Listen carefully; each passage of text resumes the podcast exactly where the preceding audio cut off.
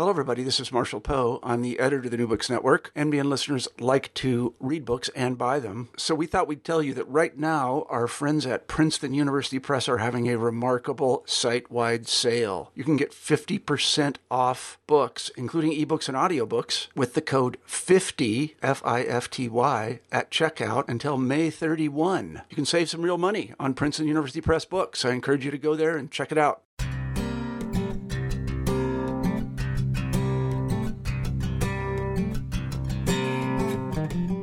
Welcome to New Books in Education. I'm Hoover Harris, editor of DegreeOrNotDegree.com. And with me today is Dr. Matthew Hora, who is an assistant professor of adult and higher education at the University of Wisconsin-Madison.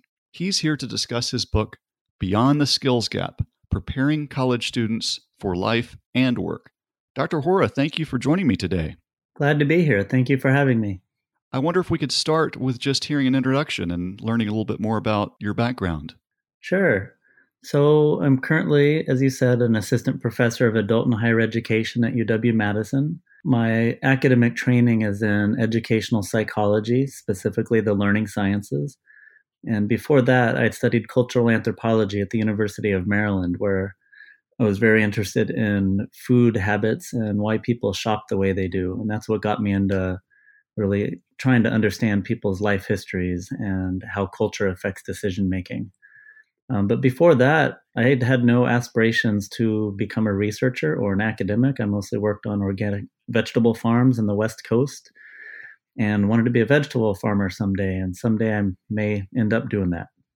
That's quite a diverse background. And I think I saw an English major back there on the undergraduate resume, didn't I? Oh, yes. And that's why I tell undergraduates that are pursuing English that it's a great decision, despite what a lot of people will tell you, because if you could learn how to write, there's a lot of jobs out there that are desperate for good copy editors and good writers. So, yes, a proud English major. All right, great. And the book, Beyond the Skills Gap, I think it's very timely in that it seems like we see articles and commentary about the skills gap issue on a weekly basis these days. I'm curious, what prompted you to write the book and do as much research as you did on this subject? Yeah, so I think the idea originated around the time of the Great Recession, so 2008. I had been involved in a lot of research on STEM education, so science, technology, engineering, and math, in colleges and universities, because there's a very big attempt to change how professors approach their teaching from a didactic 50-minute PowerPoint lecture to a more engaged mode of instruction. And so I was studying how institutions were successfully or not changing how professors taught. Then I had a short gap in my research program, and I was just paying attention to the news. And like you said, the skills gap was talked about on national and local news almost every night. I think what prompted me to really pursue it as a research program was in Wisconsin. Governor Scott Walker, in particular, took hold of the skills gap idea and was not just talking about it in his speeches, but really embedding it in his public policy with respect to workforce development and higher education. And so what had happened is there became this public battle between some economists, academic researchers, and some politicians about this idea of the skills gap. And it piqued my interest, and away I went. Skills gap is a somewhat vague term, and I believe it has a lot of baggage that goes along with it. You make the point in the book that it's used to mean a lot of different things to different stakeholders. Could you say a few words about what the concept of the skills gap is? And also, I came to understand from the book there is actually a debate about whether it exists or not. What's the story on the skills gap? Right. So one of the sources I would direct listeners to is Dr. Peter Capelli. He's a labor economist who's written extensively about the skills gap. He wrote a really nice review of three ideas which are, you know, part of the taxonomy of skills issues, if you wish, in labor economics. There's the idea of a skills gap. There's the idea of a skills shortage, and then a skills mismatch. Now, a skills shortage is the idea that within a given region at a given time, you have a shortage of people with certain skills where the labor market's in demand. A primary example of this in Wisconsin is welders in Milwaukee. A lot of politicians and business owners were saying, you know, we really need welders in Milwaukee. We have lots of well-paying jobs, but there's none out there. People have left the trades. You know, we can't find them, and there's a problem. So that's a skills shortage. A skills mismatch is a version of that. It's just speaking really more directly to the actual competencies a person has. You know, the ability to read a blueprint, to do certain types of welds, their literacy and numeracy skills. And so those two ideas, skill shortage and a skills mismatch, there are huge bodies of literature out there about those. And they're very specific to the relationship between a specific occupation and how people are trained and the types of skills they have, and then the demands of the job itself. The idea of a skills gap is different. And it encompasses a really broad narrative about the relationship between higher education, job needs in terms of skills, and then the demands of the labor market. And the skills gap idea essentially goes well beyond talking about if we need more welders in Milwaukee to assigning blame to why that's a problem in the first place. And the skills gap narrative assigns the blame in the educational sector. And so when people talk about the skills gap in a place like Wisconsin, the problem that the problem that's causing the shortage of welders is that the technical colleges, the University of Wisconsin system, and the high schools are failing to educate people correctly. And so it's a much more expansive narrative. It assigns causality between education and people's skills in the labor market. Whereas when you look at how people actually study these things, it doesn't go to those links. Now, one of the things that really piqued my interest about the idea is when this issue of welders in Milwaukee came up, like I said earlier, a labor economist and historian at the University of Wisconsin-Milwaukee actually studied, you know, well, do we really have a shortage of welders here? And he found that we didn't, that actually wages had stagnated, that there were a lot of welders out in the workforce, but they were in some cases leaving the profession due to wage stagnation and offshoring. And so he wrote a piece saying the skills gap is a myth. And that started a very public controversy and debate in Wisconsin. And so there's been a lot of research primarily looking at wages, because if there is truly a gap, you should expect to see wages increase for something like welders in Milwaukee. And there's been a lot of research showing that if you define skills gap in that way, it does exist in some places, such as the gas drilling in North Dakota during the energy boom. But it doesn't exist on a national basis, and it doesn't exist certainly in the scale that proponents have been arguing for. So you were intrigued by this skills gap narrative. What research did you do in Wisconsin? Tell us about the extensive research you conducted to learn more about the truth and the reality here with respect to education in the state and the labor market in the state. Yeah, so one of the exchanges that happened when the skills gap idea became a public controversy in Wisconsin is that a representative of the business lobby in the state, in response to this economist report, said, well, I looked at all this analysis of labor market data, but I was waiting for the part where the professor went and actually talked to employers. It didn't come. And so being a trained field anthropologist who actually goes out and talks to people, I said, okay. So I'm going to be that professor that actually goes out and talks to people about whether or not you are having problems hiring welders. You know, what's your relationship with the local technical college? And so me and two colleagues, Ross Benbow and Amanda Oleson, we fanned out throughout the state of Wisconsin.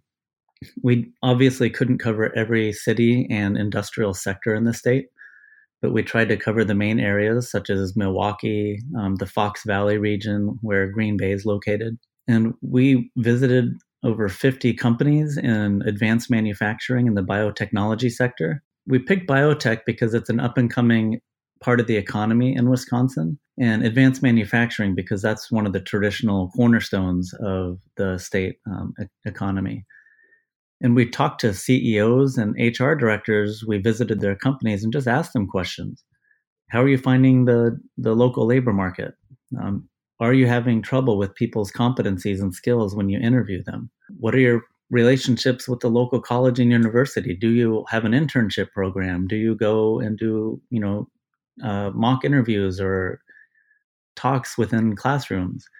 And then we went kind of traced backwards to the programs in colleges and universities that fed into those industries and talked to the faculty there about really similar issues. What kind of skills are you trying to teach your students? Do you have any outreach with local industry? And basically our goal was to really try to find and document and share insiders' perspectives about this relationship among skills, students, and careers. And it's a very complicated and messy web of factors that go into the types of skills a person grows up with and graduates from college with. And then all the factors that go into whether or not a company is hiring and then how they hire. And in our book, we tried to tease apart some of the main issues that we felt were really salient to this whole pathway of college to work, and then just tried to take apart the skills gap idea and show it's really far more complicated than the way it's often talked about in the press. I was about to say, I think a subtitle of your book could just be, it's complicated, and you do a great job of showing all sides of this skills gap question. And in a moment, of course, I want to ask about your findings and conclusion from all that great research. And I love that you and your colleagues actually went out and talked to people rather than just read news articles about the subject. It was really thorough research. Let's frame this just a little bit further in the context of Wisconsin. Wisconsin is almost a character in your book, I would say. In one sense, it's very focused on that particular state and its politics and its economy. But at the same time, it seemed to me that Wisconsin is a great microcosm of these questions at the national stage. And I suppose in that sense, Wisconsin is a good sort of everyman state. So even though in one sense, it's very specific to Wisconsin, I really got a good sense of the larger national question as I read about it. But one thing that is unique, I think, to Wisconsin is this thing called the Wisconsin idea, which I had not heard of before. And it's got a little bit of an interesting history. What is the Wisconsin idea with respect to education and vocationalism and so forth? Yeah, that's a great question. And being from Southern California, where I was, to be honest, educated not to look too much at the Midwest and learn about the Midwest, this whole idea of the Wisconsin idea was a big surprise when I moved there. And I found out that, the state university system has a very proud history and, is one of the first land-grant institutions created in our country. And has a very extensive, or it used to, extension system of agents throughout all the counties in the state, helping farmers and community members, trying to really take what's being discovered in the research labs at the university and extend it beyond the classroom and beyond the boundaries of the university to affect people of all walks of life throughout the entire state of Wisconsin. And in a nutshell, that's what the Wisconsin idea is. Let's remove the boundaries that divides the university from the rest of society. And that idea became institutionalized and formalized in the late 1800s, early 1900s. And it's really baked into the way a lot of people in the state and in the university think about their work. I did hesitate at first to put so much emphasis on Wisconsin in our book because I did want to speak to some national issues. But like you said, in many ways, Wisconsin has become a microcosm for the nation with respect to labor policy and higher education policy. At the time that we started to write the book and do our field research, there was massive public street protests, mostly in Madison, but some throughout the state, about Governor Scott Walker's policies to dismantle some of the unions, which have a long and proud history in Wisconsin, in terms of their ability to require members to pay union dues and so forth. And so that obviously is something that has spread throughout the country. In terms of higher ed policy, there's been a greater focus on career development and vocationalism within the research universities, not just the tech colleges. There's been an attempt to weaken tenure protections and shared governance, meaning the faculty and the students also have a say in how a university is run. There's been a weakening of that in Wisconsin, and that has since spread to other states such as North Carolina and Kentucky and so forth. And so in a number of ways, we felt that what we were seeing happening in Wisconsin, and we were hearing in our interviews with people as well, was kind of a forerunner of things to come on a national scale. And for better or for worse, we've seen that come true. Yeah, it definitely seems like we are in the middle of or approaching a period of peak vocationalism as far as people's attitudes towards what the university should be and do, and in response to things like crushing student debt and other things that are making people cynical about the education system. And more of our political leaders are promoting vocationalism. I thought it was interesting with respect to this Wisconsin idea notion that, as you say, in the late 1800s, and you have some quotes from the early 1900s, I believe it was 1904, you've got I think he was the president of the Wisconsin Board of Regents giving this inaugural address where he says that we should never worry about pragmatism in education. We will fail if that's our focus. And it almost seems like he was anticipating this vocational push way back in 1904 and defending against it. And from that point, as your book documents, the state has shifted gradually, it seems, towards this more vocational interest, which, as you say, mirrors what's going on in the rest of the nation.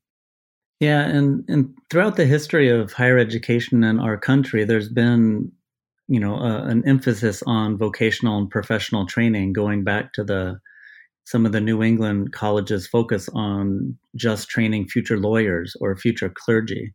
And so, it's not a new phenomenon.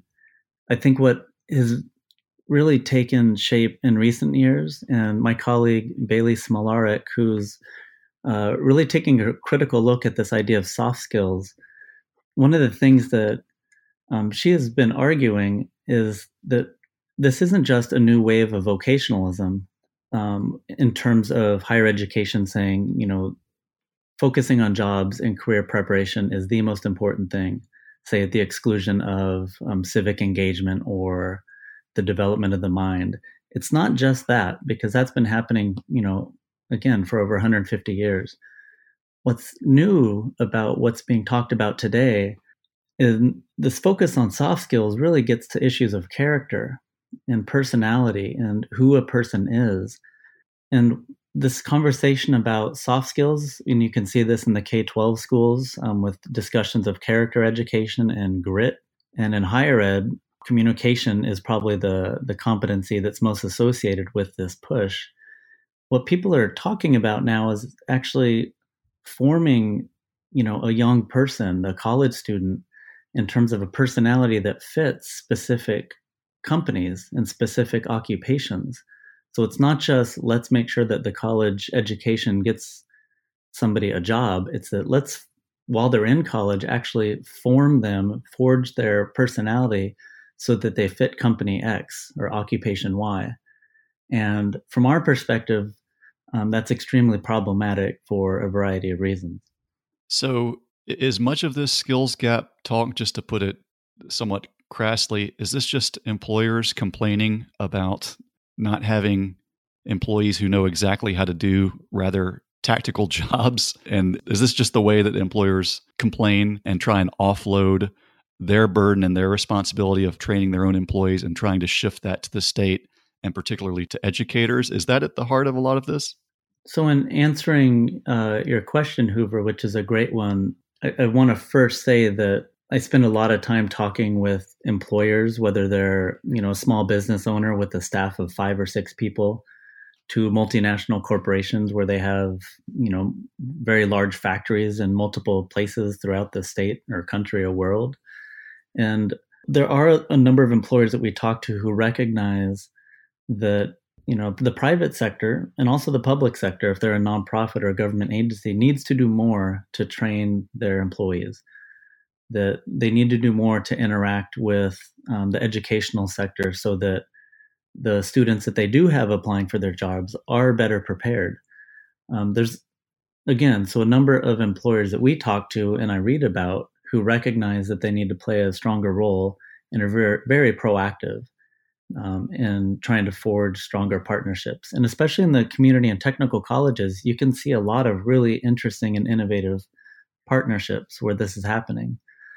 So I say that because I don't want to paint a broad brush of, you know, business owners or employers as, you know, loudly complaining that schools are failing. What I think is happening is that there definitely are some companies and employers out there that are doing that, but I think it's, in some cases, it's more the policymakers, the legislators who kind of take up the voice of maybe one or two of the loudest complainers and kind of, you know, paint this entire educational sector as a massive failure. Mm-hmm. And that when that happens, and we saw this in Wisconsin, there's barely a conversation about the responsibility of the firm to train their own employees, to develop human capital within the firm. That's rarely talked about. It's rarely talked about the role of broader society in preparing human beings, not just for the workplace, but for, you know, to be a member of society. It's almost always talked about in terms of the high school, the college, or the university completely failing. And so in answer to your question, at that level, the answer is yes, that there's been a framing of the problem in ways that really is disproportionately blaming education for all the problems and not really looking at what's happening as students leave college and how that can be fixed or improved to not just increase students' prospects, but the economy. I hear your point, though, that from your experience with employers, you recognize that they recognize that it is a more nuanced situation and they share some responsibility for training and skills transfer and so forth. But those nuances get lost in the media and political treatment of the situation. So that makes sense. As far as your other general takeaways or findings or recommendations from all your research, speaking not just to employers, but also I think an equal number of educators, what conclusions did you draw about the skills gap and how to address that problem to the extent it exists? Yeah, so like I had mentioned, before I started studying skills issues, I was focused on instructional design and classroom teaching in the STEM disciplines. And I had no anticipation that somehow those two research programs would dovetail and speak to one another so beautifully, but they did. Because as we were out talking to not just the, you know, the administrators and the faculty in these technical colleges and universities, but also some of the employers who were really involved in their local college, we heard time and time again about the importance of bringing real life, authentic problems into the classroom. For example, instead of just talking about welding or maybe doing kind of a abstract exercise, you know, in the shop, actually creating a problem for students that's kind of a realistic portrayal of what a welding task would be in a factory down the road in Green Bay. And in the technical colleges, that's kind of where we talk to people, at least, that was par for the course, where classroom exercises were designed to facilitate the transfer of knowledge from the classroom to other situations and contexts, especially the real world of a factory. And this really happened in the technical colleges for two reasons. One was a lot of instructors actually came from industry. There's a requirement in Wisconsin that these instructors needed to have some business experience, and some of them had decades of experience. So they had this large repertoire of real-world problems to draw upon when they created their lessons. And the other factor that came into play was in Wisconsin, in the technical colleges, a program needs to have an advisory board that's comprised of employers and other community members. And so you have people that are in industry feeding information to these instructors on a regular basis about, here's the new machine that we're using in the field. Here's some new developments in, you know, advanced manufacturing that we're seeing happening in Europe. And we want you guys to pay attention to that. And so what this, the reason that this dovetailed with my prior research is a lot of work in cognitive psychology and the learning sciences for decades has been arguing that if we want students to transfer academic theoretical knowledge from the classroom to the real world, we need to have these more authentic problem-based situations in the classroom for them to work on. And so that was one of the great things that we saw examples of as we went out and talked to people. And as part of my other research, I do lots of classroom observations, and there's lots of people doing it. One of the problems is, though, there's lots of people that aren't doing it. Either the instructors haven't been trained to teach in a non-lecture way, or they don't have the experience to draw from in order to create these real-world problems. So I think what you're describing, if I understand the term, is active learning. Is that a fair description of these types of problem-solving in-class activities? Yeah, that's become kind of the moniker for this class of instructional strategies. Yes. Yeah, and we're hearing more and more that old-fashioned lectures are not effective, but that's just what professors keep doing because that's what they learned. That's how they were taught. So you addressed classroom techniques. What about the subject matter itself and the content? Where do the liberal arts, for example, land in this skills gap question? And does this push towards vocationalism demonstrate the relative weakness or lack of value of the liberal arts or the anthropology major or the English major? Oh, that's a great question, Hoover. I'm glad you brought that up. But first, I have to mention something about the lecture issue is in my previous research where I was doing a lot of classroom observations, it's very rare to see a person only lecture for 50 minutes straight. There definitely are people out there that still do that. But most often what you see is this continuum from lecturing to complete active learning. And so it's not really a binary lecturer, active learner. People often are somewhere in the middle. And there definitely is a time for direct instruction. You need to do a lecture to set up a problem-based learning activity. And so I just wanted to mention that. Oftentimes there's this misconception, I think, that it's a clean-cut dichotomy, lecturing and active learning, and that's not the case. Yes, I'm glad you clarified that. Yeah, so one of the problems with the debates about the liberal arts is that in the public domain, and especially with policymakers and politicians, the liberal arts are seen as synonymous with the arts and humanities.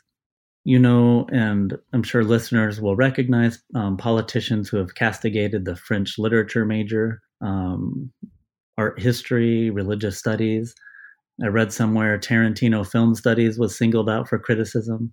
But the liberal arts is an idea, and the way it's modeled and enacted in most colleges and universities encompasses the STEM disciplines. It's a model of education that's multidisciplinary, just based on the idea that for a student to develop the intellectual and moral skills to be successful in not only work, but in society, they need to have some math and some English and a little bit knowledge of how human society works from a sociology class. And they need to understand something about biology and so on. And so that's been one of the problems with the public discourse about this. It's viewing liberal arts completely as if students are not taking any courses that are tightly connected to either STEM disciplines or technical material that is closely related to an occupation. And that's been one of the troubling things for me about this conversation is a complete lack of recognition of the relationship between some disciplines and academic majors and jobs. Some of them have a really tight coupling, such as a nursing major, that is very tightly coupled to a specific job. And to borrow the parlance of legislators in Wisconsin, there's a very clear career pathway. For a lot of legislators, they only want majors that have clear career pathways. And there's talk right now at places like UW-Stevens Point of eliminating all majors that do not have a clear career pathway. And those tend to be things like sociology and art history and the arts and humanities. The problem is those students, generally speaking, are getting jobs.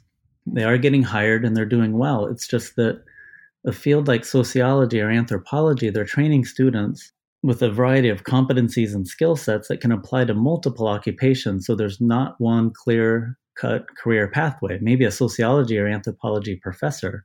But most of those graduates are going into different fields. The same can be said of biology, where students are going into nonprofit work, into research laboratories, into biotechnology, into public sector.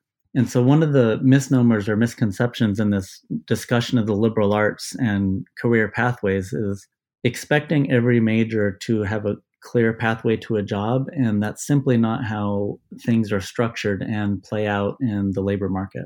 This is probably a good point to discuss the concept of habits of mind, which you address in the book, and the importance of that, and how that is different or not from this more common notion of soft skills. And we were just speaking about the liberal arts, and it seems like the poor, battered liberal arts are left to defend themselves now through the argument that, well, you develop soft skills and you learn how to learn how to think. Talk about habits of mind, please, and the relationship with the soft skills concept, which you mentioned as problematic. Yes. So the term habits of mind came up in our field research with an electronics instructor at a Milwaukee Area Technical College, who was speaking about how he didn't just want his students to learn how a circuit works or how to repair, a motherboard or something. He said his goal was to teach students habits of thinking and reasoning and problem solving when it comes to electrical repair, so that no matter what task they're faced with, they can fall back on their skill or their aptitude at thinking through a problem methodically and carefully so that they can solve most any problem. In another academic program in Madison, Wisconsin, and this was robotics, the idea was talked about more in terms of ways of thinking about troubleshooting. And what was really interesting for us is the way that instructor talked about the 7-step process of going through troubleshooting, where you diagnose the situation, you collect different sources of information about the problem, looking at the technical manuals, talking to colleagues, going online and looking things up, and then from among those different options, selecting the most optimal solution. That description of troubleshooting is remarkably similar to the way some people talk about critical thinking in other disciplines, where you have to evaluate different sources of information and then, using your best judgment and reasoning ability, pick the best one. And so we heard this time and again from instructors, and I have to say the most vociferous defenders of the liberal arts in our fieldwork were some of these technical college instructors who had come from industry and seen cycles of layoffs and recessions and recognized in their own experience that for their students to be best armed for this economy and some of these, cyclic recessions that happen, is to teach them not just skills for their first job or how to do one technical thing on one specific machine, but they needed to teach their students habits of mind and reasoning that will serve them in the long term. Now, when it comes to soft skills, one of the problematic aspects is that just that term soft, it speaks to ease and kind of fluffiness and mushiness. And when it comes to how people in practice talk about how to teach them, that's rarely discussed, because the idea is that they're easily acquired, that they're unproblematic to teach and learn. And in fact, they're extremely difficult to teach and learn. You think of oral communication skills, for example. We've had technical college instructors and students talk about how challenging it is to learn how to speak to clients and customers to find out exactly what is the problem with your server. It requires a lot of active listening skills, kind of talking to somebody through who's a non-specialist, how to describe a problem without jargon. And that takes a lot of training and time. And so it's thinking of soft skills as something that's easy is extremely problematic when we think about how to best prepare students with those competencies when they go out in the world. That's very interesting. I wanted to ask about your thoughts of the present day. I think it's been probably a couple of years since you performed your research and drafted this book. And it seems every week now we're seeing more stories about low unemployment and record low unemployment and the general economic boom. And I wanted to get your sense of the status of the current skills gap and what the economic boom and low unemployment do to that narrative and that situation. On my blog, Degree or Not Degree, I linked recently to stories in the Wall Street Journal and elsewhere that give one the notion that employers are becoming very generous with their hiring terms and are much less selective. And as one article put it, they're hiring students who are 75% qualified for the positions. So given that very tight labor market, are employers getting more quiet about this issue, or does this exacerbate the skills gap issue? Well, what's interesting, Hoover, is you still see articles and interviews with policymakers and employers come out about the skills gap and how it's a continuing problem. I think what's shifted in some of the rhetoric recently has been less about the skills, you know, that job applicants don't know how to do math or how to weld, and it's more about bodies. And in Wisconsin, people have been talking for a long time about how the demographic changes in our society, the mass retirements that are starting to happen and that will happen with the baby boomers, and the lack of replacement of a younger generation to take their place. That was an issue that was being talked about in 2008 when we were out in the field. I see it more discussed now because I think in some firms you are seeing some of those senior managers or senior supervisor positions become vacant as people retire, and there may not be the young people to bring in to fill those positions. What strikes me, though, is still this idea of a skills gap, and colleges are failing and education's failing. It's still being talked about. It's still being discussed and promoted. And yeah, that I don't understand. Whereas now it seems like the conversation needs to really shift to, well, how can these two sectors, education and industry or the employer sector, really work together to, you know, make sure that, okay, we're going to bring in this person that's 75% qualified technically for this position. How can we bring them up to the level of 100%, and not just in terms of their college program, but in terms of in-house training? Well, speaking of present day, my last question for you, I wanted to ask what you're working on currently or what your next project is. Are you going to stay in this skills gap labor area or move on to something else? Well, so one of the current projects is, it's a National Science Foundation supported study where we're investigating four specific skills, because we wanted to get beyond talking about skills in the abstract, because obviously there's hundreds, if not thousands of them. But we're really drilling down into communication, teamwork, problem solving, and self-regulated learning. And we're investigating those in specific occupations, because again, we wanted to start drilling down to a more fine-grained level about how these things play out on the ground. So we're looking at petroleum engineering, computer science, and nursing. And we're doing this in four specific cities, Denver, Seattle, Houston, and Raleigh, because again, we wanted to get, you know, really specific. And that study has been fascinating because essentially we're tackling what some people call the soft skills. And what we're finding is just how complex these are in practice in terms of how people construct ideas about what is good communication for a nurse or good communication for an oil rig technician.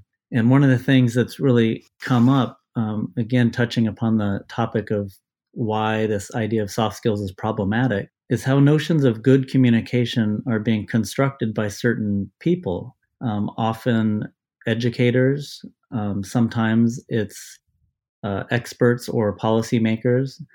Often they're people, they're the reports that you read talking about good communication often don't reflect understandings of how minority populations or, you know, non-white populations actually think about what is good oral communication. And the reason I bring that up is we talk to employers, many of whom have, again, operations in other countries, this issue of cultural competence and speaking across ethnic and cultural boundaries is really important.